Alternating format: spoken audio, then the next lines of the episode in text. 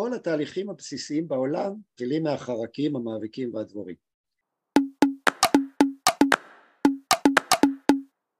מאזינות ומאזינים יקרים, כדור הארץ לא ניתן לנו בירושה מהורינו, אלא בהשאלה מילדינו. כאן דקלה זיסמן ועדי בן נון, יזמיות ומנהלות את הגרין אקדמי, בית ספר ללימודי סביבה וקיימות. אני מזמינה אתכם להצטרף אלינו לפודקאסטים בנושא קיימות וסביבה.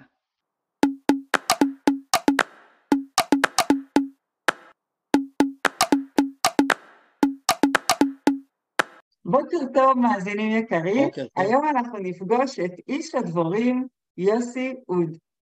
יוסי, בוא תספר לנו איך הגעת לעולם המופלא הזה, מה הרקע שלך ואיך אה, נמשכת לתחום. כן. בוקר טוב, שמי יוסי אוד, אני גר בגבעת יערים, בהרי ירושלים. אה, לא תמיד אה, אהבתי חרקים, אהבתי תמיד להגדיר אה, כל דבר בטבע, מאחר ואני אה, עסקתי כמעט כל חיי הבוגרים בכל מה שקשור בטבע ובסביבה ובבדיעת הארץ, אז אהבתי להגדיר פרפרים וזוחלים וציפורים ועקבות, אז גם אה, חרקים. אה, ואף אחד מהם לא אהבתי במיוחד.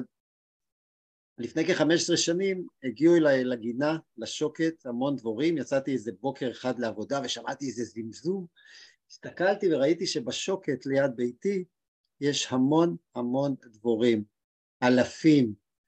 נתקעתי שם עם המבט, כמעט איחרתי לעבודה אבל בסוף uh, הצלחתי להתנתק מהם ושכחתי מהם במהלך היום וחזרתי בסוף היום בעבודה וראיתי שיהיה אור, הם עוד שם. והם גם באו למחרת ועוד יום ועוד יום. ומצאתי את עצמי ממלא איתם שעות, לומד, חוקר, מסתכל מאיפה הם הגיעו מהיער ומגיע אל המקור שמהם הם בכלל הם הגיעו אליי אה, אל הגינה ופשוט התאהבתי בהם, איך אמרו אה, ילדיי הבוגרים לרלי לאשתי שתיזהר מהאהבות החדשות שנרקמות לה בגינה אני נמצא איתן יותר מאשר איתה עם הדבורים. וזה באמת אה, ככה מצאתי את עצמי. הגעתי לקיבוץ סובה לידי למישהו שמגדל דבורים ודרכו אה, למדתי את כל אורחות גידול הדבורים.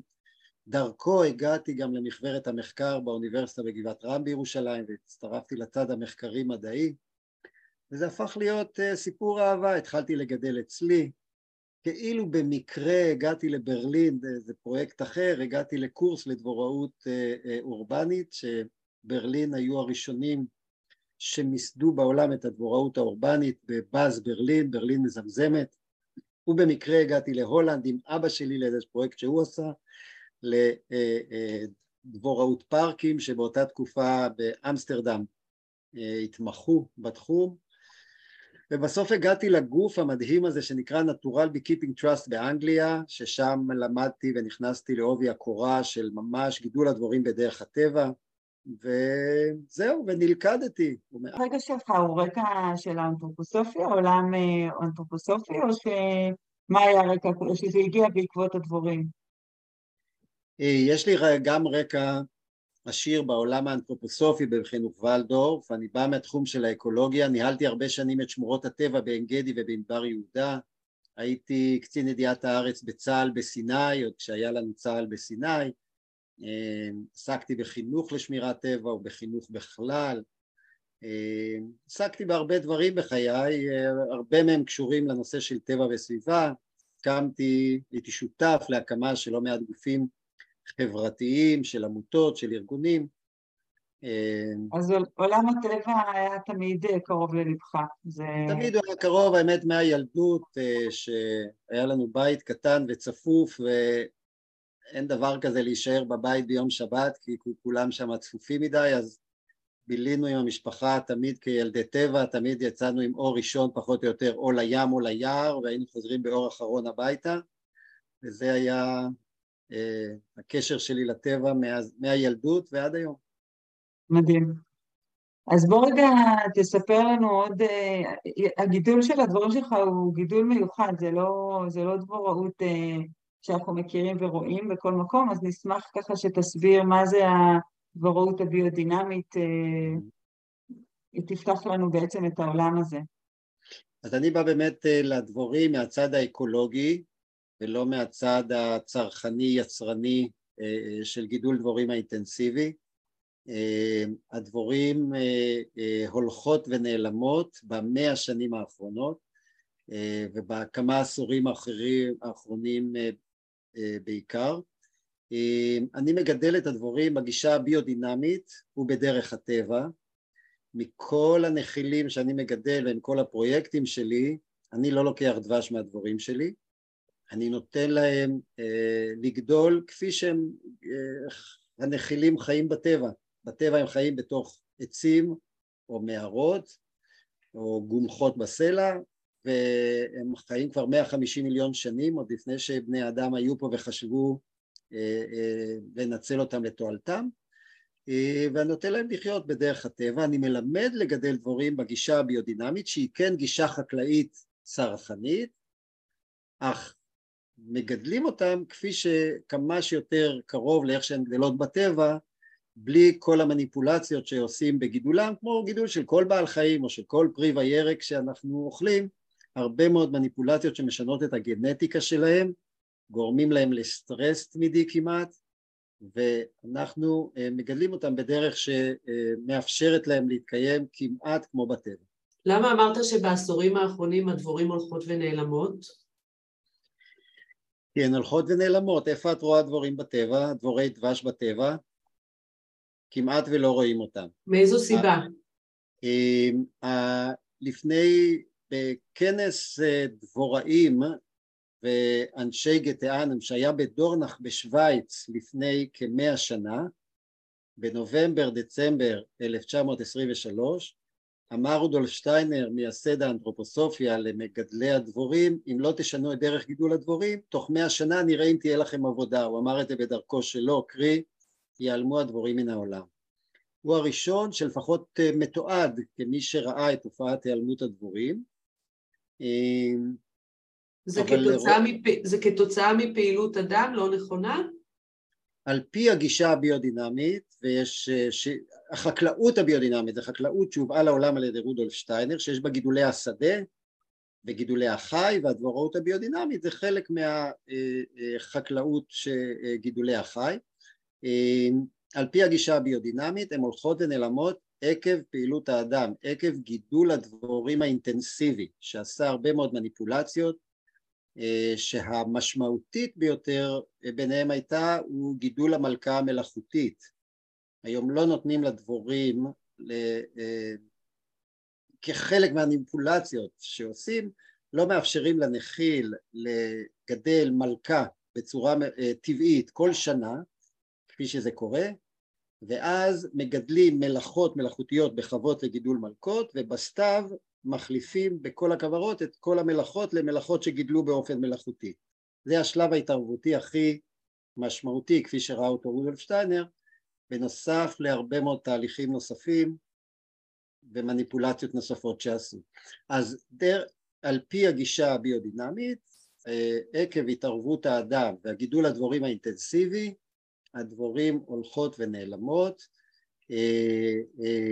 בהתחלה, שנות ה-70, התחילה התופעה הזאת אה, להתפשט בעולם, עד שראו שהיא מתפשטת בצורה נוראית, היא קיבלה קפיצות קוונטיות, היא כל השנים קרתה, אבל בצורה מאוד מאוד איטית והדרגתית, עד שבשנות ה-70 התחילו עשרות כוורות אצל כל, עשרות אחוזים של כוורות להיעלם אצל הדבוראים, התחלה באמריקה, באירופה, באסיה, באפריקה, בכל העולם, תופעה שנקרא CCD, ה-Colony Disorder, התמוטטות מושבות הדבורים, אה, ולאחר מכן הגיעו הרבה מאוד מחלות וטפילים חדשים וכל מיני דברים שלא, אה, שנחילי הדבורים לא הצליחו להתמודד איתם. זה כמובן המחלות והטפילים עברו גם לדבורים, לנחילי הדבורים שחיים בטבע, בנוסף לכל הדברים שקורים בטבע, קרי אין יותר טבע, העולם נחלק לשניים היום, ערים ושטחי חקלאות כדי להכיל את המיליארדים, כל שטחי הבור, הטבע והסביבה נעלמים.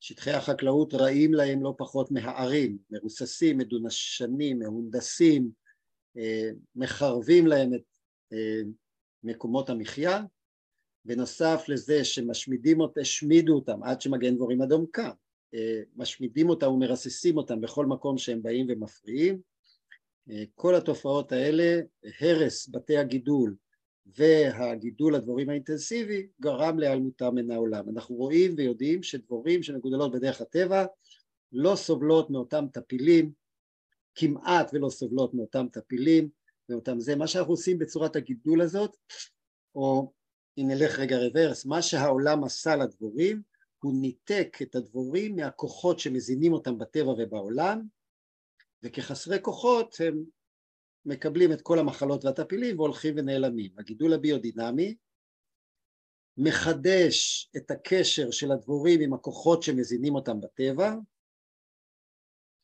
ואז הם לא הולכים ונעלמים, כי חיות בטבע הרי חולות.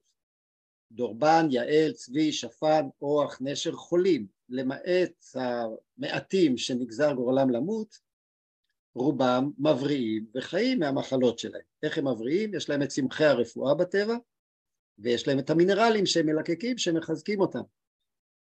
וזה מה שאנחנו עושים בגידול הביודינמי, מחדשים את הקשר של הנחילי הדבורים עם הכוחות שמזינים אותם בטבע ובעולם, ובגלל זה הם לא נעלמים למי שמגדל אותם בגישה הזאת. יוסי, אני יודעת שהגישה הביודינמית היא מאוד עמוקה, אבל יש איזו דוגמה ככה על הדרך לתת לנו להמחשה מה ההבדל? משהו קטן יותר פיזי, פחות, אה, אה, פחות אה, מופשט, יותר מוחשי. קודם כל אנחנו לא, כן בוודאי, אנחנו לא מאכילים בסוכר, אנחנו לא שמים להם חלות מלאכותיות, אנחנו לא נותנים להם את האנטיביוטיקה ואת כל החומרים הכימיים שנותנים כדי להתמודד עם המחלות והדברים, אנחנו לא מחליפים את המלאכות, נותנים למל... למלאכות להתפתח כל שנה בצורה טבעית ונותנים לכל נחיל להוליד מתוכו נחיל חדש בצורה טבעית, דבר שבקונבנציה אה, אה, עושים מניפולציה שמונעת את זה.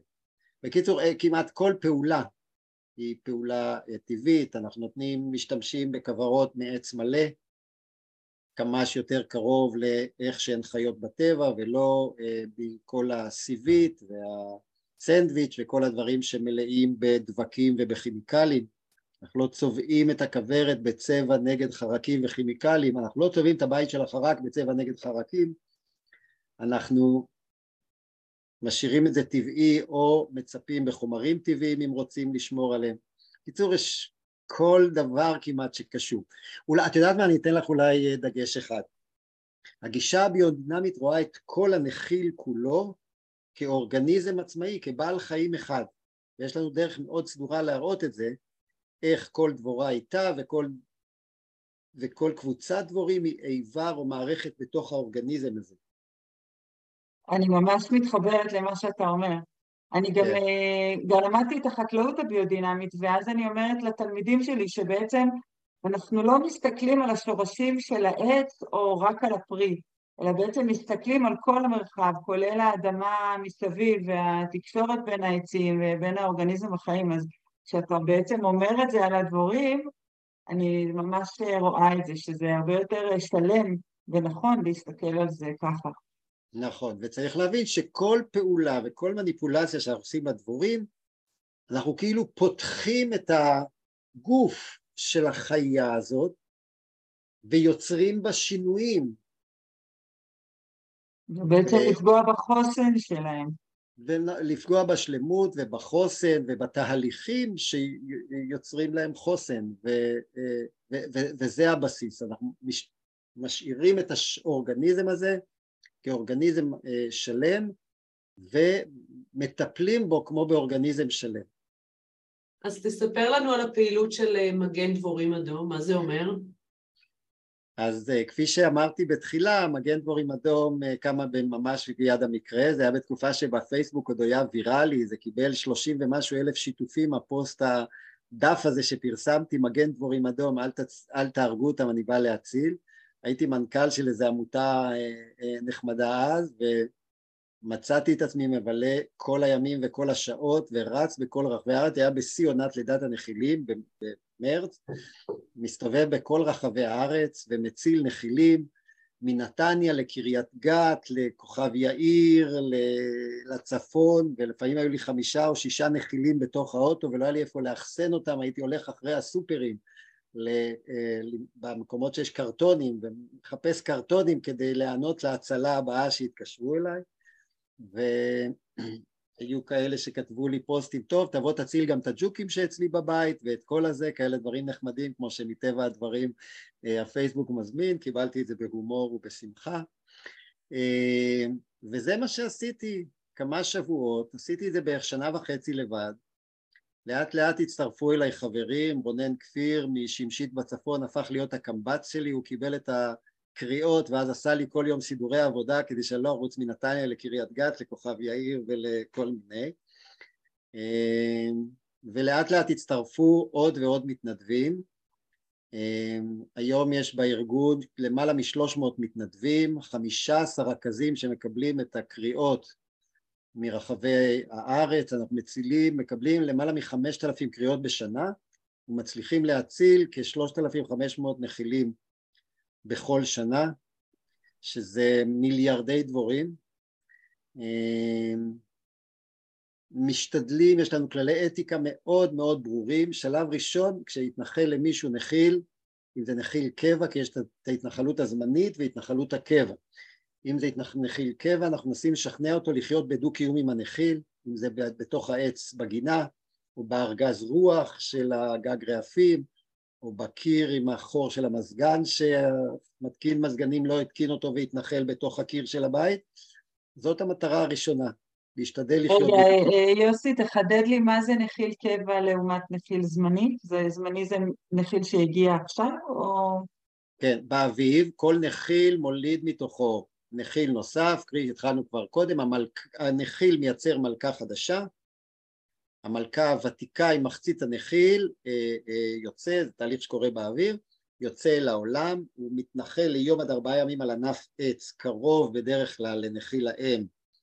אה, מדברים על מחצית מהנחיל, אז זה מלכה עם כיכול להיות עשרה, חמש עשרה, שלושים אלף דבורים אפילו, ליום עד ארבעה ימים, ורק עבור יום עד ארבעה ימים הם מגיעים למקום החדש שלתוכו הם מתגשמים, שבטבע זה יהיה חלל בתוך עץ או מערה, וכשיש פחות ופחות אה, שטחים בטבע, זה יכול להיות בארגז של התריס, בארגז הרוח, ארון בזק, ספה שיש לכם על הספה, בקומה שלישית בתל אביב. ואז זה נקרא, ואז זה נקרא נחיל קבע בעצם? זה נחיל הקבע, רק אז הנחיל מתחיל לבנות את החלות של הדונג, ורק אז לתוכו יכולה מלכה להטיל, בתוכו אפשר לאחסן דבש, אפשר למעשה זה השלד של האורגניזם השלם הזה של הנחיל שמתחיל להיבנות ושם הוא אמור לחיות כל חייו וממנו להוציא כל שנה באביב להוליד נחיל חדש.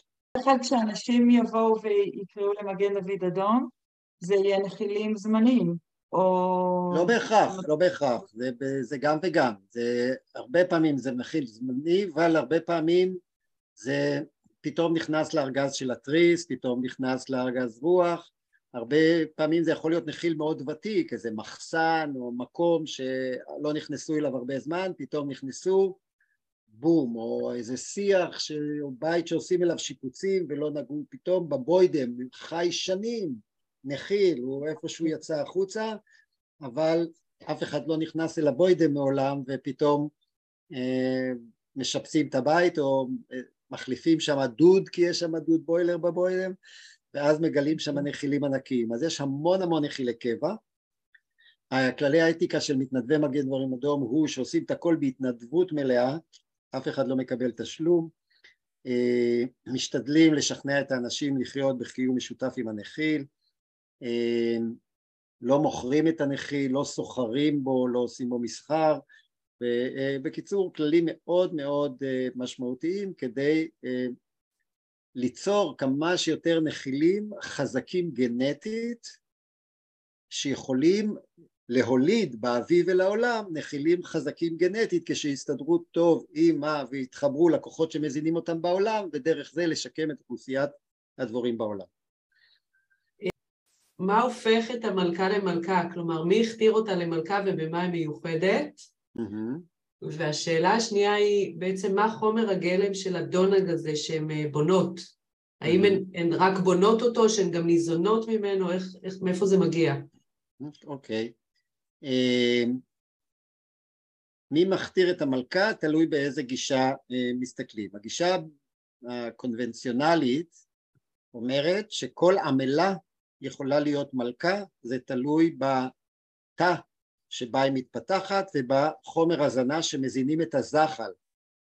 זחל של עמלה, מזינים אותו ביומו הראשון או ביומיים הראשונים במזון מלאכות, אבל את כל חייו עד שהוא מתגלם בדבש.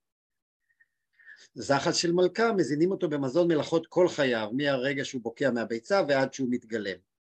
אבל מי מזין אותו? אם זה קורה בטבע, אז מי מזין העמלות. העמלות. החליטו שהזחל הזה יהיה מלכה? הם לא החליטו, אה, זחל של מלכה, אה, ביצה של מלכה מוטלת בתא מלכון. בתא מלכון הוא תא שונה מתא של עמלה. תא של עמלה הוא באותם התאים המשושים שיש בחלה, הם גם תאי ההטלה של העמלות ושל הזכרים. והנה לפתע, יום בהיר אחד באביב, מייצרות העמלות לא תאים משושים ואופקיים, אלא כמה תאים עגולים כמו גלילונים כאלה ואנכיים בפריפריה של החלות, של חלות הדונג. לאותם שמונה, עשרה, שנים עשר, חמישה עשר תאי מלכון האלה תבוא המלכה ותטיל ביצים של מלכה, של מלאכות. את אותם אה, אה, זחלים שבקעו מהמלכה, מהמל... אה, מהביצים, יזינו את המעמלות במזון מלאכות ולא בדבש, מהם תבקע מלכה. לכאורה המלכה הראשונה שבקעה מהגולם, הראשון, היא אמורה להיות המלכה. אבל יש בעיה, עוד רגע יבקעו עוד שמונה, עשר, שתים עשרה אחיותיה.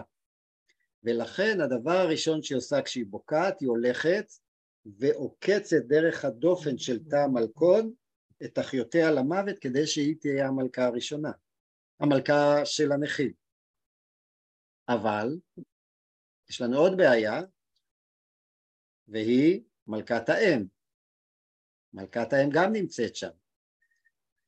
בטבע אנחנו רגילים שכל צעיר שמתבגר באגוזל או האפרוח בקן, עף לחפש לו נחלה חדשה, גדי היעלים שמתבגר בעדר יוצא לחפש לו נחלה חדשה, שועל, ב... כל צעיר שמתבגר הולך. אז מה לפי ההיגיון היה אמור לקרות פה לכאורה? שהמלכה הצעירה תצא לחפש, אבל לא ולא, בנחיל יש לנו סודות והפתעות שונות מכל מה שקורה בטבע.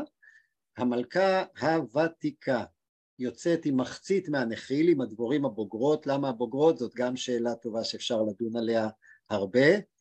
יוצאת ואל העולם, מתנחלת, כפי שאמרנו, יום עד ארבעה ימים על ענף עץ, בטבע, בעיר, זה יכול להיות על הפרגולה, על האוטו, על האופניים או בכל מקום מוזר אחר, וכעבור יום עד ארבעה ימים הם יעופו הרחק בדרך כלל, שזה יכול להיות קילומטרים ואפילו עשרות קילומטרים מנחיל להם, ושם יתחילו, ייכנסו לתוך חלל מתאים ויתחילו לבנות את חייהם מחדש. זה מרתק איך שאתה מספר את זה. זה mm-hmm. כל כך אה, ויזואלי, ונראה לי עדי את גם אה, מצטרפת לקורס. אני רואה, אבל אני רואה, אני מתאכזבת אה, לגלות שאין שם והדרת פני זקן, הזקנה צריכה לצאת ולחפש לעצמה בית חדש. זה כשמסתכלים על כל דבורה כעל אורגניזם, ולא על כל נחיל כאורגניזם, אז זה נכון מאוד. אבל כשמסתכלים על כל הנחיל כעל אורגניזם, אז יש לנו תאים שהם אה, תלים פגומים, ויש לנו תאים שלכאורה נוצרים, כל הזמן יש חלופת תאים, יש מוות ולידה של אה, אה, תאים חדשים בגוף שלנו, אז יש תהליכים של ניקוי תאים עודפים מהגוף, ניקוי תאים שהם לא החזקים אלא החלשים יותר כדי לפנות מקום לחזקים, מייצרות את הדונג בתוך גופן, הן לוקחות דבש, דבש מוכן, אנחנו עוד לא יודעים איך הן מייצרות את הדבש מהצוף, שתהליך ארוך ומורכב מאוד, שלוקח בין ימים לשבועות אפילו, אבל הן לוקחות את הדבש המוכן מהתאים אחרי הכנתו, מעבירות, לוקחות אותו לתוך הגוף, מעבירות אותו תהליך כימי, שהופך אותו לדונג ופולטות אותו מבלוטות דונג בבטן התחתונה שלהם. את הדונג... שזה הדבש? הדונג הזה לא, זה זה הדונג. זה הדונג. הם הפכו את הדונג לדבש בתהליך כימי שקורה בתוך גופן. את uh, uh, גבישי הדונג הזעירים האלה, בדרך כלל הם מוסרות אותו לדבורים הצעירות, שזה עתה בקעו מהגולם, בדרך כלל, לא תמיד, זה תפקידן הראשון, לקחת את רסיסי הדונג ומהבטן של העמלות הבוגרות ולהדביק את זה למשושים הכי מדויקים בעולם. רגע, אז לא אני רוצה, אני רוצה להבין אם הבנתי נכון, הן לוקחות צוף, הצוף הופך לדבש בתוך הגוף שלהן, ואז את הצוף... והם את הצוף הן מאחסנות, בת... את הצוף שמעבירות אותו תהליך אנזימטי, תהליך כימי שמשנה את הרכבו ומעדה את הסוכרים, מכניסים את זה למשושים המיועדים לדבש בתוך חלות הדונג, יש משושים שמיועדים להטלות ולתהליכי הרבייה, יש משושים שמיועדים, מעבירים אותו, אה, משלימים את הכנת הדבש בתוך התאים עצמם, רק כשזה דבש מוכן הן יכולות לאכול אותו או להשתמש בו כדי להפיק ממנו דונג, ואז הן מפיקות את הדונג ופולטות אותו מהבלוטות הדונג בבטן התחתונה. איזה, חוכמה של הטבע. כן, אפשר לראות את זה חוכמה, אבל אפשר לראות, אם מסתכל, שוב, אם מסתכלים על הכל כעל מכיל אורגניזם אחד, הגוף שלנו לוקח חומרי הזנה, עגבנייה, מלפפון, לא יודע מה שאנחנו רוצים, כל אחד מה שהוא אוכל, זה עובר תהליך אנזימטי, תהליך כימי בתוך הגוף שלנו, מתחלק לתוך התאים, ודרך זה הגוף בונה את עצמו, גם את השלד שאנחנו בונים מתוך עצמנו, אנחנו את ה... לחלת הדונג אנחנו רואים אותו כשלד של האורגניזם הזה, יש לנו גם דרך להסביר את זה למה שזה שלד, ואז זה נראה נורא פשוט, חומרי הזנה מן הטבע, צוף, כל הטוב של הטבע, ויטמינים, מינרלים, חומצות, שמני, הכל יש בצוף של הטבע, הוא עובר פרוסס בגוף והופך להיות לגוף. אם אנחנו לוקחים את הדבש שלהם ואנחנו אוכלים אותו, אה, אז בעצם אנחנו אוכלים להם את האוכל.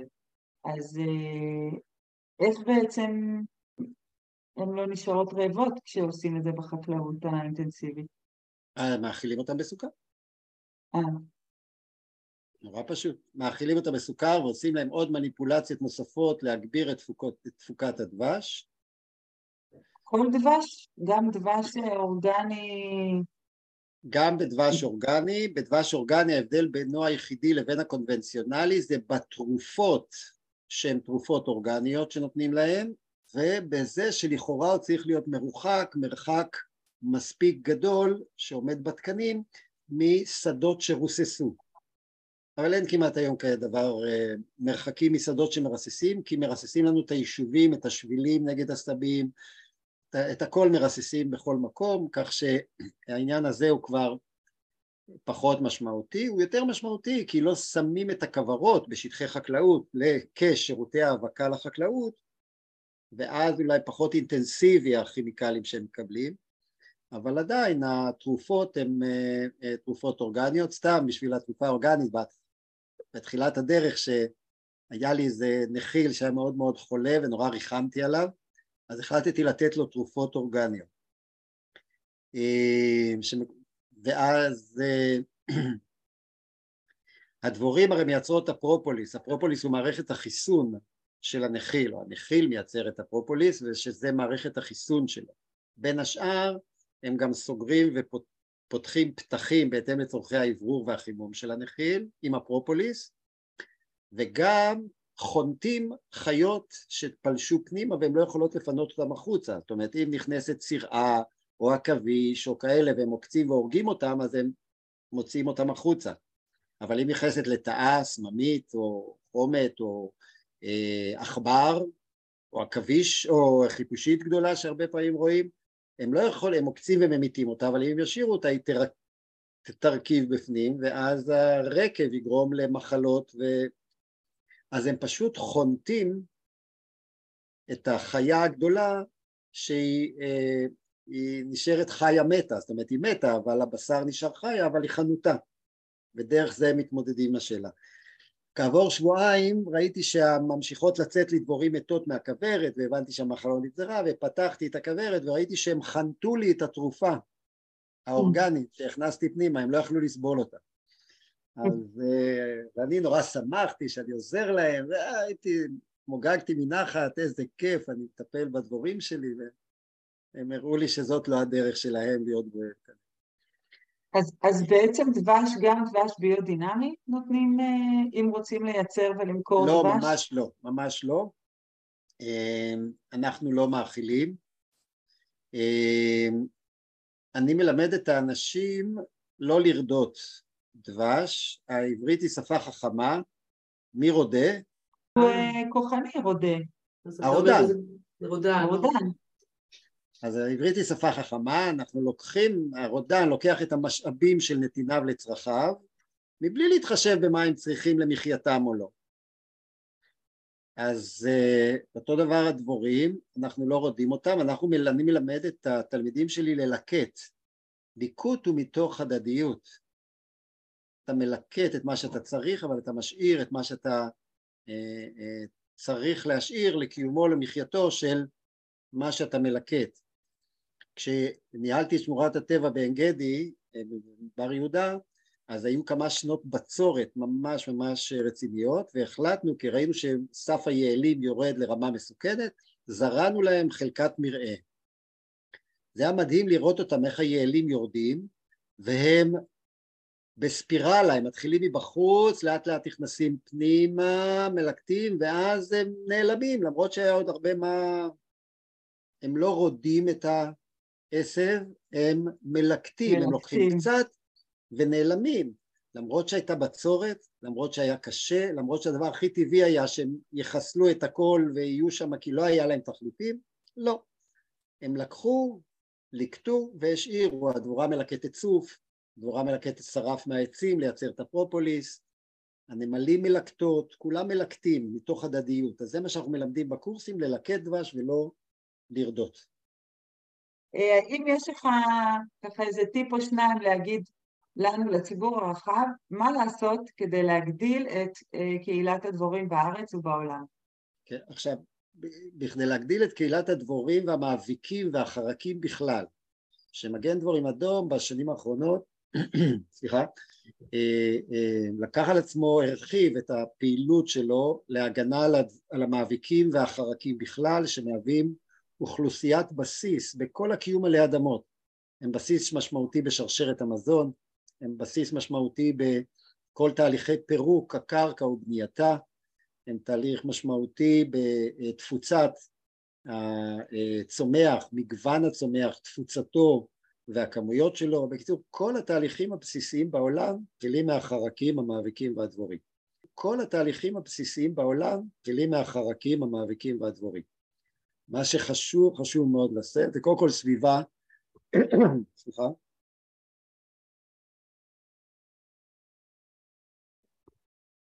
קודם כל סביבה לא מרוססת, להשתדל כמה שפחות, אצלי ברחוב שלי יודעים שכשמרססים, עכשיו כבר הפסיקו לרסס, עכשיו כבר מחרמשים למזלי הטוב בשנתיים האחרונות, אבל כשמרססים, מרססים עד אמצע הרחוב, לא מגיעים עד סוף הרחוב, אני גר בסוף הרחוב. אה, היום כבר יודעים שגם מחר, כשמחרמשים, לא מחרמשים באזור של הבית שלי, אלא מפסיקים את החרמוש הרבה יותר למעלה. אה, שאני מקווה שיום אחד יפסיקו גם לחרמש. בכל מקרה, אז לדאוג שמסביבכם כמה שאפשר שהסביבה תהיה פחות מרוססת ורעילה, וגם כשלכם יש בעיות בבית, להשתדל לא להביא מדביר, אלא לנסות לפתור את זה בדרכים אחרות. השלב השני זה צמחיית מרפא וצמחייה צופנית. אפשר לעשות בגוגל יוסי אוד צמחייה צופנית, ויש רשימה מאוד יפה של צמחי המרפא. כפי שאמרנו, לכל בעל חיים, כמו שהחתול או הכלב שלנו, כשיש לו בעיות מעיים, הוא אוכל דשא, כדי לפתור את בעיות המעיים, למרות שזה לא התפריט שלו. אה, אה, אז יש להם את צמחי המרפא שאליהם הם מגיעים, אפשר לשתול צמחי מרפא וצמחי צוף לדבורים ולמאביקים, על כל עדן חלון בקומה 15, על כל החלון במטבח, במרפסת, ועד אה, במקום שבו אני עובד או הבית ספר שבו אני לומד או מלמד. כמה שיותר צמחים צופניים, צמחי מרפא וצמחי בר, ללכת לאותם גורמים, אה, זרעים מציון ואחרים שמוכרים צמחי מרפא וצמחי בר לדבורים ולמאביקים ופשוט לקנות, לזרוע, לשתול כמה שיותר, זה כל אחד יכול. מדהים. מה שכל אחד יכול זה אם אין לך צמחים ואתה עובד בחברת הייטק עשרים שעות ביממה, בקומה שלושים, במגדל איקס וזה, אתה יכול שעה בשבוע ברשתות החברתיות להפיץ כמה חשוב לשמור על הדבורים ולגדל אותם בדרך הטבע. ועד לגדל בעצמך דבורים, זאת אומרת יש את כל הספקטרום, כל אדם יכול לעזור לדבורים ולשלב את זה באורח החיים שלו במגוון דרכים. יוסי, אתה אוכל דבש? כן, אבל לא, מהדבר, לא מהנחילים שלי ולא מהכוורות שלי, כי מאף אחד מהפרויקטים שלי אני לא לוקח דבש. אני קונה מהתלמידים שלי שמגדלים בדרך הטבע. זה כמו שאומרים הילדים שלי, אבא, הגרון, תביא קצת מהדבש שלך, הוא הכי טוב בעולם. קוראים לי פראייר הילדים שלי על זה ש... אז יוסי, איפה אפשר למצוא אותך אם אנחנו רוצים ללמוד טוב יותר איך לעשות uh, עבודה טובה עם דבורים?